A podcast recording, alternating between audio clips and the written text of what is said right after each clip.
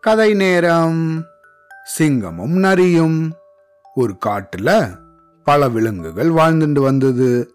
அதுல ஒரு சிங்கமும் நரியும் ரொம்ப நாளா சாப்பாடு இல்லாம அலைஞ்சு திரிஞ்சுட்டு இருந்ததா ஒரு நாள் இந்த ரெண்டு மிருகமும் ஒன்னுக்கு ஒன்னு நேருக்கு நேர் சந்திச்சுதா.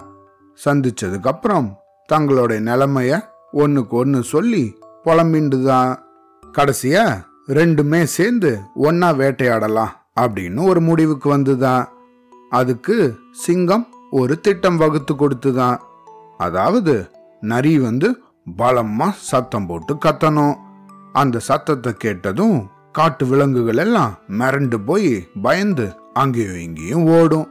அப்படி ஓடுற மிருகங்களை சிங்கம் துரத்தி வேட்டையாடி கொன்னுடணும். இதுதான் அதுங்களோட திட்டமா. இந்த யோசனை நரிக்கு ரொம்பவும் பிடிச்சிருந்துதான். அதனால உடனே ஒத்துன்றுதான். இந்த திட்டத்துப்படி நரி தன்னோட பயங்கரமான குரல்ல ஊன்னு கத்த ஆரம்பிச்சுதான். அந்த விசித்திரமான சத்தத்தை கேட்டு காட்டு விலங்குகள் எல்லாம் பயந்து போய் அங்கேயும் இங்கேயும் வேகமா ஓடிச்சான். அந்த சமயத்துல சிங்கம் நின்றுட்டு இருந்த பக்கமா வந்த விலங்குகளை எல்லாம் சிங்கம் பயங்கரமா வேட்டையாடி கொன்னுடுத்தான். ஒரு கட்டத்துல நரி தான் கத்துறத நிறுத்திட்டு சிங்கத்துக்கிட்ட வந்துதான். அங்க வந்ததும் நரிக்கு ஏகப்பட்ட சந்தோஷமா. ஏன்னா நிறைய மிருகங்கள் அங்க இறந்து கடந்துதான்.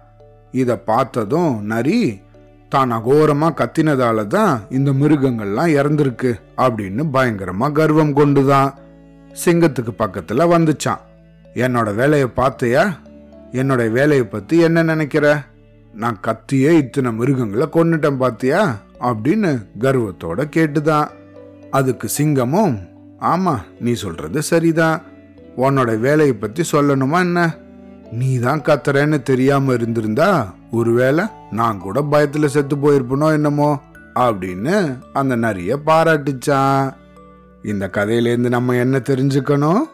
தேவையில்லாமல் நம்ம தற்பெருமை பேசக்கூடாது. சரியா? அவ்வளோதான்